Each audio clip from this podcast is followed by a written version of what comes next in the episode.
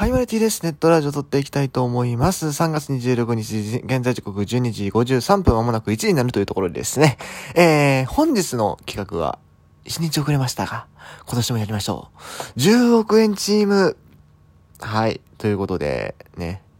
ちょっと1日遅れてしまったのは、あれなんですが、そう、もう開幕前に本当は撮りたかったんです。そうじゃないと、まあ、構成じゃないじゃないですか。まあ、もちろん143分の1とはいえ、もう結果を出してしまった選手もいるので、まあ、うーん、良くないよなと思いつつも、でもやっぱりやりたいので まあね、あの、別に僕、あの、誰かとこう、正式に競ってるわけじゃないので、はい。まあ、あのー、ね、バラエティとして楽しんでいただけるといいのかなというふうに思います。はい。まあ、来年はもうちょっと早く撮るように頑張ります ということで、もう早速ね、見ていきましょう。まあ、上円チームについて、まあ、簡単に説明させてもらうと、えー、っと、まあ、あれですね、えっと、12球団の選手を、えー、合計何人か集めてですね、えっと、年俸総額10億円のチームを組んでくださいと。まあ、2020年の年俸が、えー、総額10億になるように組んでくださいと。で、えー、まあ来年、1年後、どれ、それがどれだけ上がってるかっていうのをチェックしていこうっていうような感じのゲームです。はい。まあ、里崎チャンネルさんね、YouTube とか、あとは、えー、カーブキャストさんなんかでもやってる、まあ人気企画ですね。まあそれぞれちょっと微妙にルールが違うので、今回まあ里崎さんバージョンのジョークエンチームと、それからカーブキャストさんバージョンのジョークエンチームですね、えー、両方発表していきたいなというふうに思います。まあほぼメンバーは一緒です。ほぼメンバーは一緒なんですけども、まあ微妙にちょっと異なるところがあるかなっていう感じです。で、まあ正直な話、まあ、僕自身あんま納得いってない ちょっとね、予算割と余らしてるんで、不本意ではあるんですけども、ただもう、これ以上調べるのを時間かけてもしゃあないんで、はい。あの、とりあえず、このメンツで僕はもう出させてもらおうかなと思います。じゃあ、まず、さつ崎チャンネル上限から行きましょう。まあ、メンバーそんな変わんないですけどね。そんな変わり、一部ちょっと変わるかなぐらいです。はい。行きます。先発ピッチャー、森下正人7500万。まあ、2年間活躍してるし、3年目、今年一気に、まあ、カーブなんでちょっとそんな上がらんかなって気がするんですけども、まあ、でも1億は普通にやったら乗るかな。うん。っていうところを期待してですね、えっ、ー、と、森下選びました。まあ、他の球団のピッチャーの方がいいんですけどね。カーブ渋いから。渋いって言っても1億は乗るよね。うん。ここ、うん、ほんまは理想的に言うと他球団あの、割とお金がっつり出してくれるような球団で、まあ、2年、あの、今まで2年間ぐらい実績のある選手って選びたかったんですけど、なかなかいなかったんで、はい。まあ見落としがあるかもしれないですけども、ちょっとパッと出てこなかったんで、森下にしました。はい。まあでも活躍してくれると思うんで、森森下に関してはね。中継ぎ。ジャリエル・ロドギエス、中日、えー、6000万。はい。えー、ジャリエル・ロドリゲスね。ちょっと言えてなかったかあるね。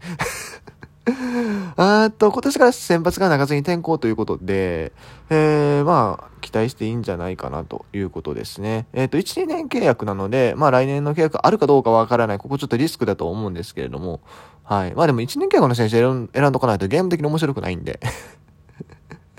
うん。で、まあ、キューバやし、まあ、そんなすぐには切らんのちゃうかなっていうのもあって選びましたね。はい。まあ、6000万から、まあ、外国人なんでうまいこと、1億とか、あるいはもうね、あの、ライデルみたいに、そう、ライデル曲線乗ってくるの一番いいんですよ。ライデル・マルティネスみたいに、あの、一気に6000万から3億でした。あんぐらい上がってくれたらもう言うことないですね。うん。ということで、ピッチャー、中継ぎはジャリエル・ロドリゲスを選出しました。まあ、そこまで上がらんかな。うん。マルティネスはちょっと異常なんで。まあでも、来年、今年ある程度活躍したら来年1億の契約は取れるんじゃないかなと見込んでます。ちょっとでも上がり幅低いかな。うん。ね、難しいです、やっぱり。これちゃんと考えるの。正直去年の方が僕は組むの簡単やったなと思ってます。そして、えー、抑え。北海道日本ハムファイターズ、北山幸輝、700万。まあ、あのー、もうここすでにね、ちょっと開幕戦投げてしまったんで それで、それから選ぶのはちょっとあれな気はするんですけども。いや、でも、あのー、開幕前の時点僕はもう彼に関して絶対入れようと思ってましたね。うん。だってもう、エグいもん、あのストレート。あのストレートエグいもん。うん。まあ、700万からまあ新人王を取って、まあ、まあ、4000万ぐらいには乗っけてほしいですね。うん。それでもこのゲーム的にはそんなに大きな上げ幅ではないんですけども、今年はコツコツコツコツ皆さん上げていってほしいなっていうところで、はい。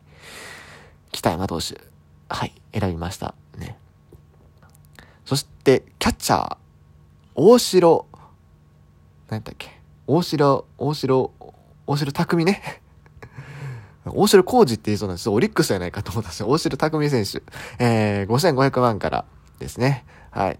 ここもまあまあ、普通に試合出たら2000万ぐらいはアップするでしょっていう感じで選んでますね。うん。あんまり活躍されたら困るんですけども、まあ、普通にやれば上がるよねっていうところで入れてます。そして、ファースト中田翔、1億5000万。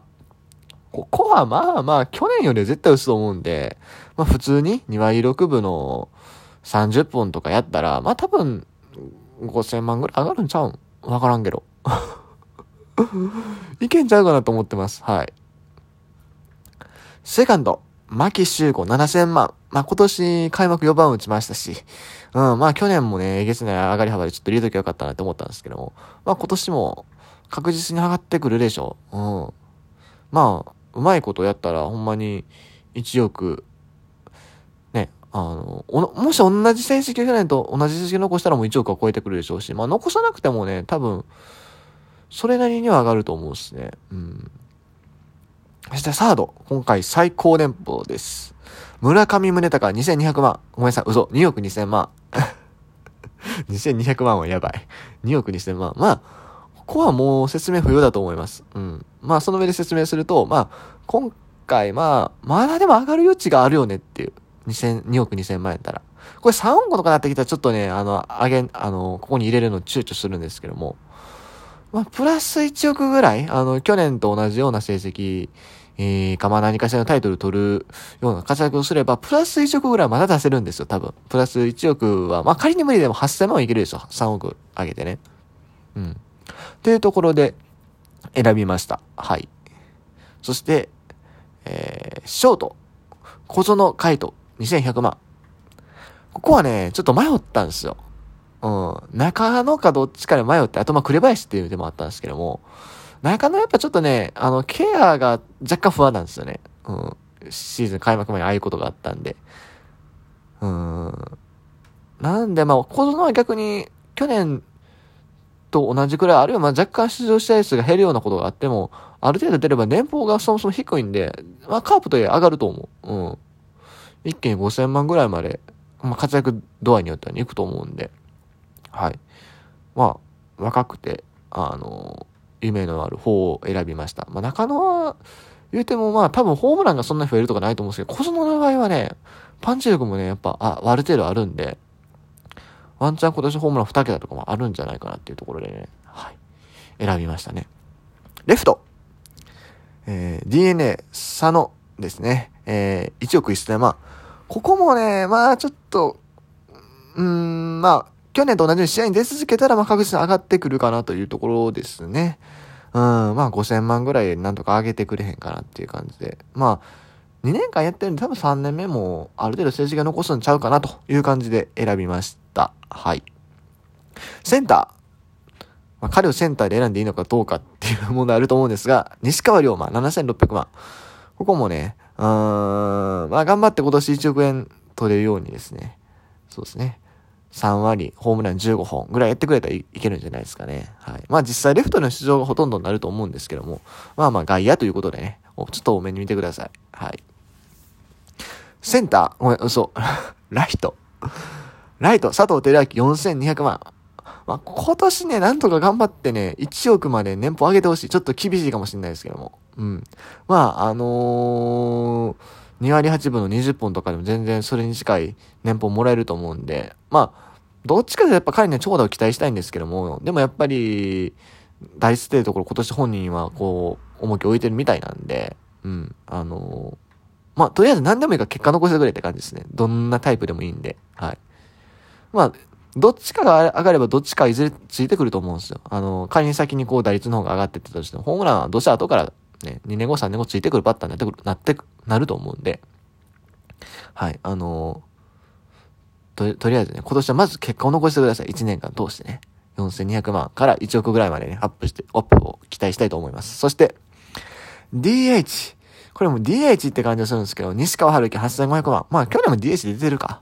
うん。ちょっとやっぱり型があれなんでね、DH 企業の方がいいのかなと思いつつ、まあ他の選手の兼ね合いもあるんでちょっと難しいんですけどね。はい。まあでも確実にね、あのー、バッティングの方はまた上がってくると思うんで、まあ、ノンテンダーでね、あの、すごい低くなってますけども、本来、多分、あれで FA してたとしても、1億5000万ぐらいもらえる選手だと思うんですよね。うん。あの、今までの実績のこと考えたら。なんで、まあ、上がるのは上がると思います。はい。あの、僕はそこは期待してます。で、これで総年俸 9, 9億7100万。ちょっとね、えー、2900万余ってますけども。